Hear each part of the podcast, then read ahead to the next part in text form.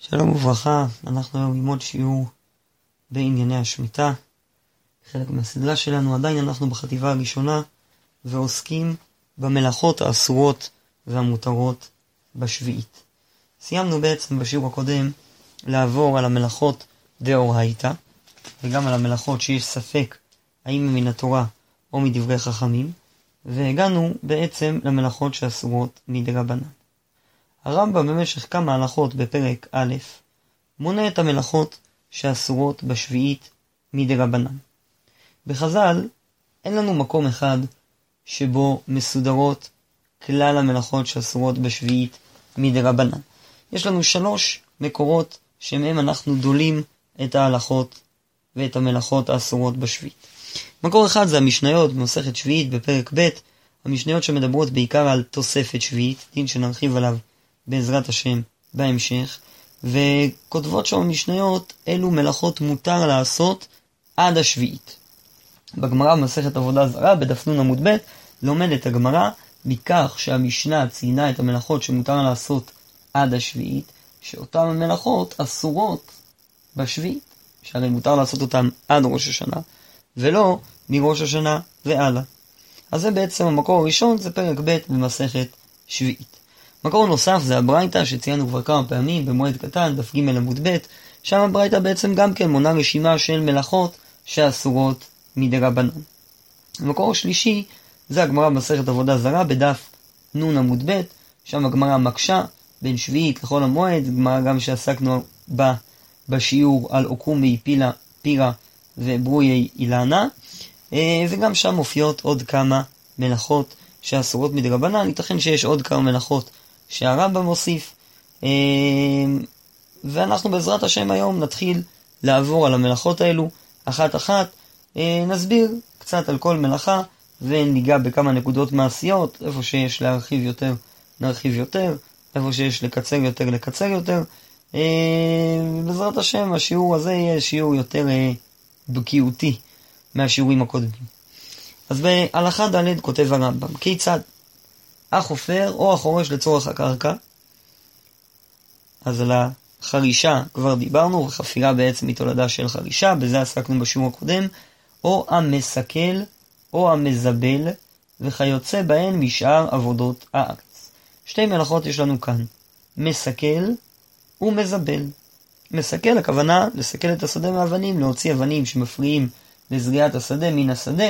המלאכה הזאת היא תולדה של מלאכת חורש, שעניינה, כמו שהסברנו בשיעור הקודם, הכנת הקרקע לזריעה, וכחלק מהכנת הקרקע לזריעה, אסור גם לסכל את האבנים. אנחנו נלמד בעזרת השם באחד מהשיעורים הבאים, מתי כן מותר לסכל את השדה לצרכים אחרים, כמו לצורכי בניין וכדומה. אותו דבר לגבי מזבל. הרמב"ם כאן מציין שהמלאכה אסורה, בפרק ג' הוא מרחיב יותר בדיני הזיבול, איזה זיבול מותר, איזה זיבול אסור, כשבעצם בשתי המלאכות האלה, גם במסכל וגם במזבל, מהות השאלה האם המלאכה מותרת היא אסורה, תלויה בכוונת האדם. אם האדם מתכוון לייפות את שדהו, המלאכה אסורה, ואם האדם לא מתכוון לייפות את שדהו, המלאכה מותרת. זיבול, כמובן הכוונה לדישון השדה, לתת זבל בשדה שמוסיף כימיקלים ומינרלים שהצמחים צריכים בשביל להתפתח. וכאן גם יש שאלה שהיא נורא מעשית, איך מדשנים צמחים בשביעית? אז כמובן צמח שיכול להסתדר בלי דישון, אסור לדשן אותו בשביעית, שהרי זיבול היא אחת מהמלאכות שאסורות בשביעית, אמנם היא דרבנן, אבל אסורה. גם צמח שצריך לזבל אותו בשביעית, וללא הזיבול הוא ייפגע או ימות, ממילא הזיבול נכלל בגדרי או קומי אילנה, שמותרת במלאכות דרבנן, עדיין צריך לדעת איך לדשן את השדה. ויש כמה וכמה סוגים של דישון. הדישון הכי מוצלח זה דישון, אה, מה שנקרא דישון איטי, דשן ששמים אותו מראש והוא מתפרק לאט, שניתן לשים אותו עוד לפני השמיטה, אה, וכך לאט לאט הוא מתפרק בשדה, בוודאי שזה הדבר הכי טוב, שהרי האדם לא עושה שום מלאכה בשביעית, ודיברנו בשיעור הראשון האם יש בזה איסור או אין בזה איסור, האם מהות השביתה היא שביתת הארץ או שביתת האדם, דברים שעסקנו בהם בעבר. שיטה נוספת לדשן זה דישון באופן ישיר. לשים דשן על הצמח, שזה בוודאי דבר שהוא אסור מדי רבנן, ולכן עדיף להימנע ממנו גם כשאין ברירה וחייבים לדשן את הצמח. סוג שלישי של דישון זה דישון באמצעות מערכת ההשקיה. כאשר משקים את האילן ומוסיפים חומר למים, שהוא בעצם מדשן את האילן או את השדה. דישון כזה עדיף על פני דישון ישיר משתי סיבות. ראשית כל יש כאן גרמה, האדם לא מדשן ישר את השדה, אלא רק שם מינרלים במים, ועל ידי השקיה, שהיא פעולה מותרת וגם בא לעסוק בעזרת השם אה, בהמשך, הדשן מגיע אל הצמחים. נקודה נוספת, שיש כאן שתי מלאכות שבעצם נעשות בבת אחת, גם מלאכת ההשקיה, שבעיקרון היא מלאכה שאסורה מדי רבנן, אך מותרת לצורכי עוקומי אילנה, וגם מלאכת הדישון, הזיבול, ועדיף למעט בפעולות כאשר עושים אה, מלאכות שאסורות בשביעית לצורכי עוקומי אילנה, ממילא יש להעדיף את שיטת הדישון הזאת. אז אלו שתי המלאכות, המסכל והמזבל, בשתיהן בעזרת השם נרחיב יותר כשנגיע לפרק ג'. וכן המבריך או המרכיב. אז מבריך ומרכיב הם תולדות של נוטע, גם בהם אין יותר מדי מה להרחיב, אסור להבריך, אסור להרכיב, זה בעצם סוג של נטייה. המלאכות האלו כמעט ואף פעם לא נועדות לעוקום מאילנה, כי הרי הן יוצרות בעצם אילן חדש, אה, וזה מלאכות שאסורות בשביעית. אז מכאן נעבור להלכה ה', בה יש מלאכות שהן פחות ברורות מהמלאכות שמופיעות בהלכה ד'. אין נוטעים בשביעית אפילו אילן סרק, אז על זה דיברנו כאשר דיברנו על נטייה, ולא יחתוך היבולת מן האילן. מה הכוונה לחתוך את היבולת מן האילן? לפני כן, מה המקור של האיסור הזה? אז המקור של המלאכה הזאת, כמו גם של המלאכות הבאות בדברי הרמב"ם, פירוק העלים והבדים היבשים ואיבוק צמרת הצמח ועישון, במשנה במסכת שביעית, פרק ב', משנה ב'. שם אומרת המשנה, כמו שהזכרנו לפני כן, היא מדברת על דיני תוספת שביעית ואומרת, מייבלין, מפרקין, מאבקין, מעשנין עד ראש השנה. אז ארבעת המלאכות האלה, עיבול, פירוק, איבוק ועישון, מותרות עד ראש השנה, וממילא אנחנו לומדים שבשביעית עצמם הם אסורות. מה הכוונה מייבלין? הרמב"ם בפירוש המשניות, שם פרק ב' משנה ב', פירש נגזר מן יבלת, כלומר שיסיר מן האילן קשרי יבלותיהן. אז בכל מיני מקומות שיש באילן יבלות, איזשהו גידול של האילן שהוא מפריע להתפתחות שלו, או שהוא לא נצרך, מותר לגזור את הגידול הזה. הרעש פירש בצורה קצת אחרת, הוא גם מבין שהעיבול קשור לחתיכה, אבל הרעש כתב, מייבלין שחותכים מהיבלת הענבים היבשים שבאילן. לפי הרעש לא מדובר על חתיכה של חלקים מהאילן, על יבלות שיש באילן, איזה טפילים שיש בו, אלא על פירות האילן היבשים, שהם מכבידים על האילן, מונעים מפירות חדשים להתפתח, ולכן רוצים להוריד אותם. הראש, בדומה מאוד לרש, גרס ענפים יבשים במקום ענבים יבשים, ורבים מן האחרונים אומרים שזו גם הגרסה שאמורה להיות ברש, ובעצם שניהם כיוונו לאותה נקודה. שהעיבול היא בעצם הורדת דברים מיותרים מהעץ, ייתכן שזה ענפים יבשים, ייתכן שזה ענבים יבשים. בכל אופן יש כאן הסבר אחר מהרמב"ם שדיבר על הורדת היבלת. במשנה במסכת כלים פרק ג' משנה ו' מופיע גם כן מלאכת העיבול, או לפחות מופיע המושג הזה. יבלית שטופלים בה הפטסין הנוגע בה טמא. אז שם מסבירים המפרשים שיבלית זה סוג של צמח. בצמח הזה ציפו כלים מסוימים, והמשנה שם מחדשת שמי שנוגע בציפוי הזה מטמא גם את הכלי עצמו. ובעקבות המשנה הזו הובאו כמה הסברים נוספים למלאכה שלנו, למלאכת העיבול. יש מפרשים, כך כותבים הגאונים, בעקבות המשנה הזו במסכת כלים, בתשובות הגאונים, שהאיסור בעיבול הוא לעקור עשבים שוטים שסביב לאילן. כי שוב פעם, יבלית הכוונה עשבים, מיבלין הכוונה שמוציאים את העשבים הללו. ומי שהלך עוד יותר רחוק, רב נתן אב הישיבה, גם כן מתקופת הגאונים, יש לו פירוש למשנה במסכת שביעית, ושם הוא מסביר שמייבלין הכוונה לאסוף את העלים שנבלו והצטברו מסביב לאילן. והעלים האלה הם מפריעים לגידול האילן. אז אם כן, יש לנו, אפשר לומר, ארבעה הסברים. הרמב"ם הסביר שמדובר על גזירת היבלות, הרש הסביר שמדובר על חתיכת ענבים יבשים והראש ענפים יבשים, אפשר להכניס אותם כאותו הסבר או כשני הסברים שונים, ובעקבות המשנה בכלים הגאונים הסבירו שהאיסור הוא לעקור עשבים שוטים, ורב נתן אב הישיבה הסביר שהאיסור הוא לאסוף את העלים שסביב האילן. לכאורה, כל הדברים האלה יש בהם תועלת לאילן, ולכן כולם אמורים להיות אסורים בשביעית, יש בהם מין עבודת האילן, אה, ולכן לכאורה כולם אמורים להיות אסורים. כמובן שלא קוראים אילנה, לכאורה כל הדברים הללו יהיו מותרים. אז המלאכה הזאת אין הרבה מה להרחיב עליה, חוץ מפירוש המלאכה בעצמה שעליה דיברנו, ומכאן נעבור למלאכה הבאה. ממשיך הרמב"ם וכותב לנו, בעקבות המשנה בפרק ב' משנה ב', ולא יפרק העלין והבדים היבשים. ובאמת המלאכה הבאה במשנה היא מפרקים. מה הכוונה מפרקים? מסביר הרש מפרקים בעלים שמשאירין העלים לעכל מן האילן. דהיינו, יש באילן יותר מדי עלים, ורוצים לדלל קצת את אוכלוסיית העלים, אז מורידים חלק מן העלים. כך מסביר הרש, זה דומה קצת לרמב"ם, שראינו שנקט שפירוק, הכוונה פירוק העלים היבשים. אלא שהרש לא דיבר דווקא על עלים יבשים, ויכול להיות שהוא מתכוון גם לעלים שאינם יבשים.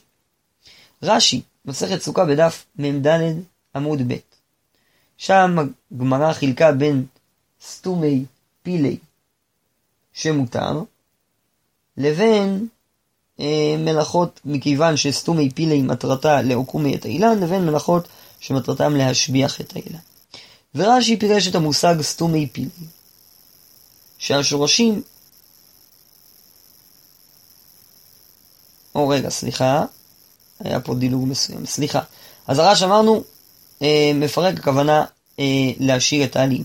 המאירי הסביר בצורה אחרת. המאירי על מסכת מועד קטן, דף ג' עמוד ב', גם שם מופיעה המלאכה הזאת של מפרקין. ומסביר המאירי, ואין מפרקים את העלים כשהם מרומים יותר מדי עד שמכסים את הפירות, ואין חמה שולטת בהם כדי צורך בישולה. אז לפי הרעש, מטרת הורדת העלים היא להפחית את הצפיפות באילן, לפי המאירי, המטרה היא שהשמש תגיע אל הפירות. רש"י במסכת מועד קטן לקח את המלאכה הזאת לכיוון אחר לגמרי. ורש"י הסביר מפרקים, הכוונה אבנים שעל עיקרי האילן. אם יש אבנים שנמצאים על השורשים של האילן ומפריעים להתפתחות שלו, מפריעים למים להגיע לשם, או מפריעים לשמש להגיע לשורשים של האילן וכדומה, מותר להזיז את האבנים האלה. אז גם כאן ראינו שני פירושים, אחד מהם אפשר להסביר אותו בשני פנים.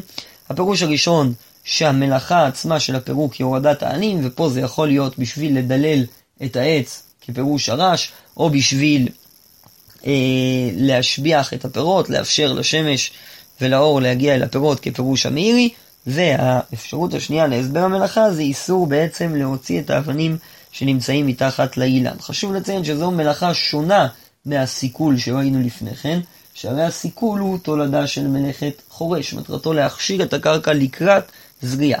כאן פירוק האבנים משורשי האילן, מטרתו הוא בעצם תולדה של מלאכת זורע, כי מטרתה, מטרת הפירוק כאן היא להצמיח את העץ בצורה יותר טובה. המלאכה הבאה, מלאכת האיבוק.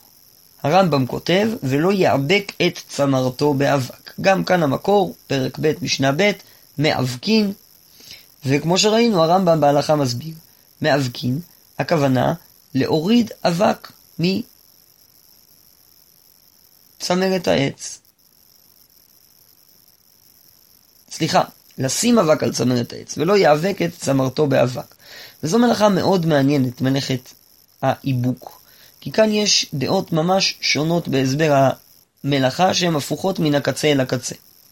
אז הרמב"ם גם בפירוש המשנה כותב, מפזרים עליהם אבק וזה מועיל לי קצת אילנות. זאת אומרת שדווקא פיזור האבק על הצמח, לשיטת הרמב"ם גם בפירוש המשנה וגם בהלכות, זה מועיל לגידול הצמח.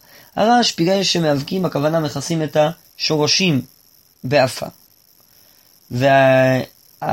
וההבנה הזו של הרעש מעט קשה, או לפחות אה, רש"י במסכת סוכה בדף מ"ד עמוד ב', חולק עליה. זה הרש"י שהזכרתי מקודם בטעות, כיוון שהדף קצת קפץ לי כאן קדימה.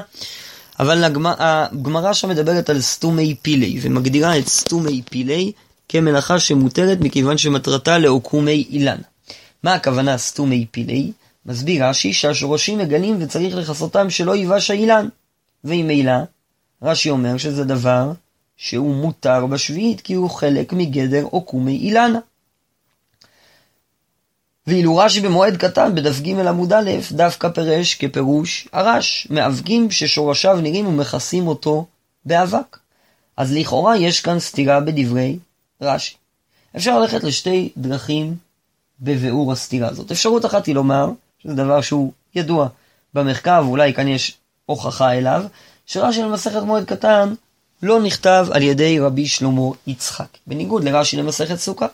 ממילא רש"י עצמו סובר שכיסוי השורשים באבק זה שהיא, מלאכה שהיא לא הוקום מאילנה והיא מותרת. ואז אין סתירה בדברי רש"י. זו אפשרות אחת. אפשרות שנייה היא לחלק בין סוגים שונים של כיסוי השורשים. יכול להיות שיש מקרים שבהם אין בעיה שהשורשים יהיו מגולים, וכיסוי השורשים רק נועד להשביח את האילן, אבל האילן לא ייפגע אם השורשים יישארו מגולים. ועל כך דיבר רש"י במסכת מועד קטן בדף ג' עמוד א', וזו המהות של מלאכת מאבקים. לעומת זאת, סתומי פילי מתייחס למקרים בהם האילן ימות אם לא יכסו את שורשיו. ולכן שם רש"י פירש שמדובר על עוקומי אילן. עוד ניגע בנקודה הזאת של עוקומי אילנה מעט בהמשך.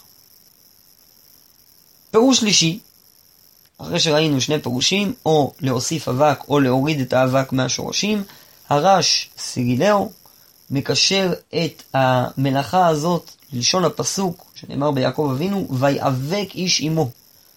אז שם יש שפירשו ויאבק איש שהעלו ברגליהם אבק, ויש מי שמפרש את זה מלשון חיבוק, קשר, וכך פירש הרש סיגילאו, בעל הירושלמי, שקושרים את הענפים זה בזה.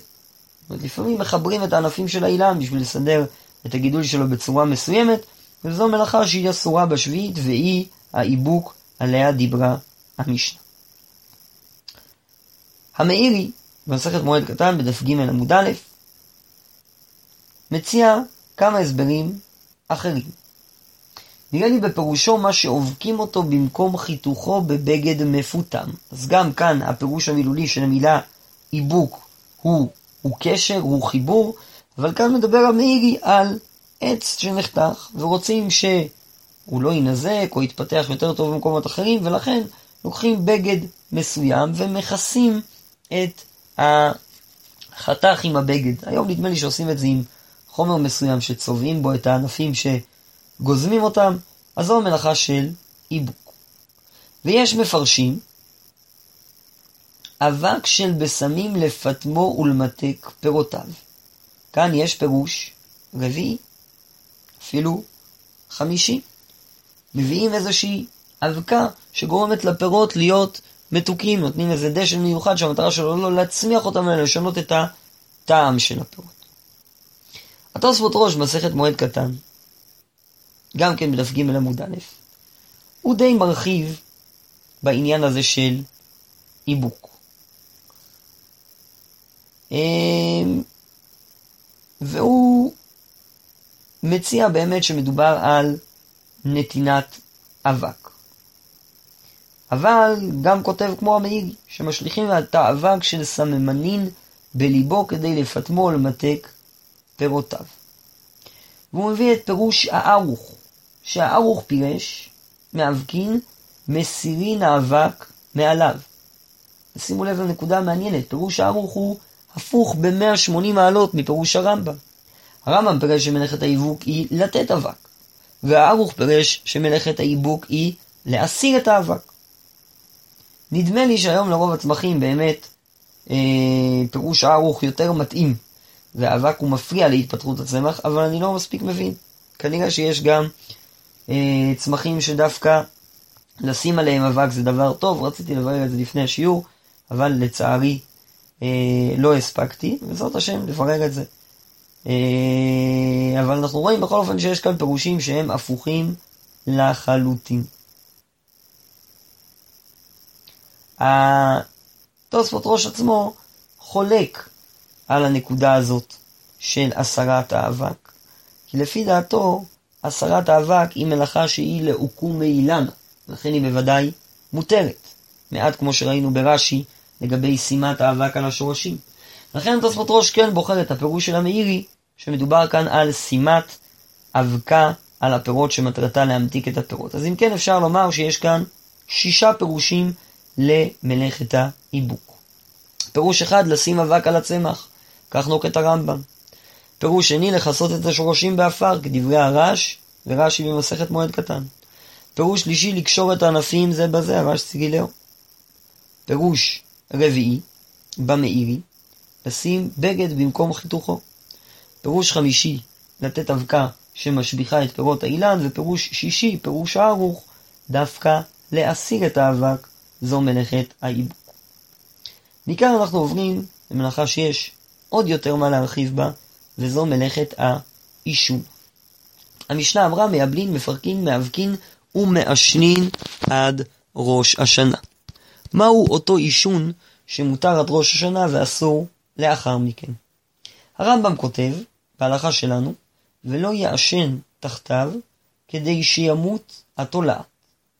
דהיינו, חלק מהדרכים למנוע מזיקים בצמחים היה לקחת מדורה, עצים, להכין מדורה מתחת לאילן, ואז המזיקים מריחים את העשן, והעשן הזה מרחיק אותם והורג אותם. כך גם פירש הרבמ"ץ, עושים עשן תחת האילן כדי שיפלו התולעים.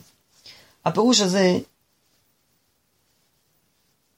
הוא אה, קודם כל בא לידי ביטוי במלאכה נוספת שהרמב"ם אה, מביא בהמשך ההלכה שלנו, ולא יסוך את הנטיות בדבר שיש לו זוהמה, כדי שלא יאכל אותו העוף כשהוא רך. אז דרך אחת להרחיק את המזיקים הייתה לעשן מתחת לאילן, לעשות מדורה והעשן מרחיק אותם. דרך נוספת היא למרוח איזשהו חומר רעיל על האילן שהוא מרחיק את המזיקים, שזה דבר שמאוד דומה לריסוס שאנחנו עושים היום, ולכן המלאכה הזאת של עישון, יש לה נפקא מינה מאוד גדולה, האם מותר לרסס פירות בשביעית או לא. אז כמו שראינו, הרבמ"ץ והרמב"ם אמרו שלא, וזה בעיה מאוד גדולה, משתי סיבות. ראשית, כל המלאכה הזאת, לפחות מלאכת העישון, היא לא מלאכה שהיא בגוף האילן. האדם לא פועל דבר בגוף האילן, הוא עושה מדורה מתחת לאילן, ובעצם בסוג של גרם העשן מגיע לאילן ומרחיק את המזיקים. והשנייה חמורה עוד יותר, המלאכה הזאת לכאורה כל מטרתה לעוקומי אילנה. הרי יש כאן מניעת הפסד, שמירה שהמזיקים לא יזיקו לאילן. וכלל נקוט בידינו, על פי הגמרא במועד קטן בדף ג' עמוד ב', בעבודה זרה בדף נ' עמוד ב', בסוכה מ"ב ועוד, שכל מלאכה שהיא לעוקומי אילנה מותרת בשביעית. אז מדוע מלאכת העישון נאסרה? אז ננסה להתמודד עם שתי הבעיות האלה. לגבי העובדה שהמלאכה לא בגוף האילן, באמת, הציעו אה, חלק מהמפרשים אה, הסבר אחר למלאכה, בעקבות הבעיה הזאת. אה, וכך נוקט, לא סליחה, הסבר אחר זה בעקבות הבעיה השנייה של הוקום מאילן. אז לגבי הנקודה של גוף האילן, אז באמת יש לנו שתי מלאכות כמו שציינו ברמב"ם, אחת זה העישון, והשנייה זה מזהמין את הנטיות, כך אומרת המשנה בפרק ב', משנה ד'. אברטנורה פירש, בפירוש ראשון שיש כאן איזה אה, זבל שנותנים באילן כשהקליפה שלו מתפרקת בשביל להבריא אותו, ופירוש שני כדברי הרמב"ם, ויש מפרשים מזהמים שמושכין האילנות בדבר שריחו רע. וכך פירש הרמב"ם בפירוש המשניות, וכך הוא פסק בהלכה שלנו. התוספות יום טוב מקשה על הרמב"ם, למה צריך שתי מלאכות שמהותם היא אותה מהות? גם עישון מטרתו להרחיק את המזיקים, וגם זיהום. אז להרחיק את המזיקים זה אסור, מה זה משנה אם עושים את זה כך או עושים את זה כך. אז מסביר התוספות יום טוב, שם בפרק ב' משנה ד' בשביעית, ששתי המלאכות נצרכות בדיוק בשביל החידוש שבמלאכת העישון. אם הייתה לנו רק מלאכה אחת, היינו אומרים שרק מלאכה בגוף האילן אסורה. באה המשנה ב' ומחדשת, שגם עבודה שאינה בגוף האילן אסורה בשביעית. יש ביניהם נפקא מינה לגבי תוספת שביעית, ועל זה לא נרחיב כרגע, אבל זה הסבר התוספות יום טוב. ערוך השולחן מחלק בין שני סוגי עישון. ערוך השולחן העתיד מחלק בין עישון שהוא תחת האילן, שלדידו זו מלאכה שהיא ממש בגוף האילן, מכיוון שהעשן מגיע בצורה ישירה לאילן, קצת כמו דין ניצוק במשכין, שדבר שנוזל מלמעלה למטה נחשב כמחובר. לעומת זאת, אם מעשנים קצת רחוק מהאילן והרוח לוקחת את העשן לאילן, לפי ארוך השולחן זו מלאכה שהיא באמת מותרת. אבל כאמור זו הבעיה הקלה יותר עם מלאכת העישון. הבעיה הקשה יותר, שהרי זו מלאכה שהיא לעוקום מאילנה. וכך מפורש בגמרא מסכת עבודה זרה בדף נ עמוד ב'. שם מקשים בין שתי משניות. מצד אחד כתוב מתליעים ומזהמים בשביעית ואין מתליעין ומזהמין במועד. אני מזכיר שזיהום זה הרחקת התולעים, וגם מתליעים כנראה שזו מלאכה שקשורה להרחקת התולעים. מאידך גיסא, כתוב אמ, מזהמים את הנטיות וכורכים אותם וקוטמים אותם ועושים להם בתים ומשקים אותם עד ראש השנה. זה המשנה שלנו, פרק ב' משנה ד'. עד ראש השנה אין, בשביעית לא. אז יש כאן סתירה בין הברייתא, שמתירה בשביעית זיהום, לבין המשנה שאוסרת. מתרצת הגמרא, תרי זיהומי הווי, אחד לעוקומי אילני ושרי, אחד לאבוי אילני ואסור. ואם כן, לכאורה, לא כל זיהום אסור. צריך לחלק בין זיהום שמטרתו אברוי אילני, זיהום שמטרתו עוקומי פירי, חילוק שלא נמצא בדברי הרמב"ם. באמת לראשונים יש כמה דרכים להתמודד עם הבעיה הזו, לראשונים והאחרונים. אז הראשונים פשוט פירשו פירוש אחר. התוספות ראש, מסכת מועד קטן, דף ג' עמוד א', חולק על הפירוש של הרמב"ם בדיוק בגלל הנקודה הזאת. והוא כותב, באלו המלאכות אין בהם פיתום האילן, אלא שמירת האילן, ושמירת האילן שרי. ולכן מסביר הראש את העישון בצורה אחרת. שלוקחים כל מיני סממנים ושורפים אותם מתחת לאילן כדי לפטמו. זאת אומרת, העשן משבח את הפרי בצורה מסוימת, זה הפירוש של התוספות ראש. אז המלאכה היא אותה מלאכה, הפעולה אותה פעולה, אבל המטרה היא אחרת לגמרי. המאירי מסביר גם כן שמטרת העשן היא לפירות, אבל קצת הפוך מהראש. לפי המאירי, המטרה היא להאט את תהליך הבישול של הפירות. ולי נראה, כך הוא כותב, שהיו עושים כן כשהיה משיר פירותיו מרוב שמנו לייבשו ולהכחישו. כשהפירות כבר גדלו יותר מדי ולא רצו שהם יפלו מרוב שומן, היו מעשנים תחת האילן וזה היה מעכב קצת את הגידול שלהם. אז גם לראש וגם למאירי מדובר כאן על פעולה שמטרתה להשביח את הפירות. כן, במקום שאני אכתוב את הפרי עכשיו, הוא יישאר עוד קצת על העץ לפי המאירי, או שבאמת יתווסף לו טעם ועוד כל מיני תכונות מהסממנים ששורפים תחתיו לפי הראש. אבל לפי הרמב"ם הדברים עדיין קשים. והאחרונים הלכו, הלכו בכמה דרכים בשביל ליישב את דברי הרמב"ם.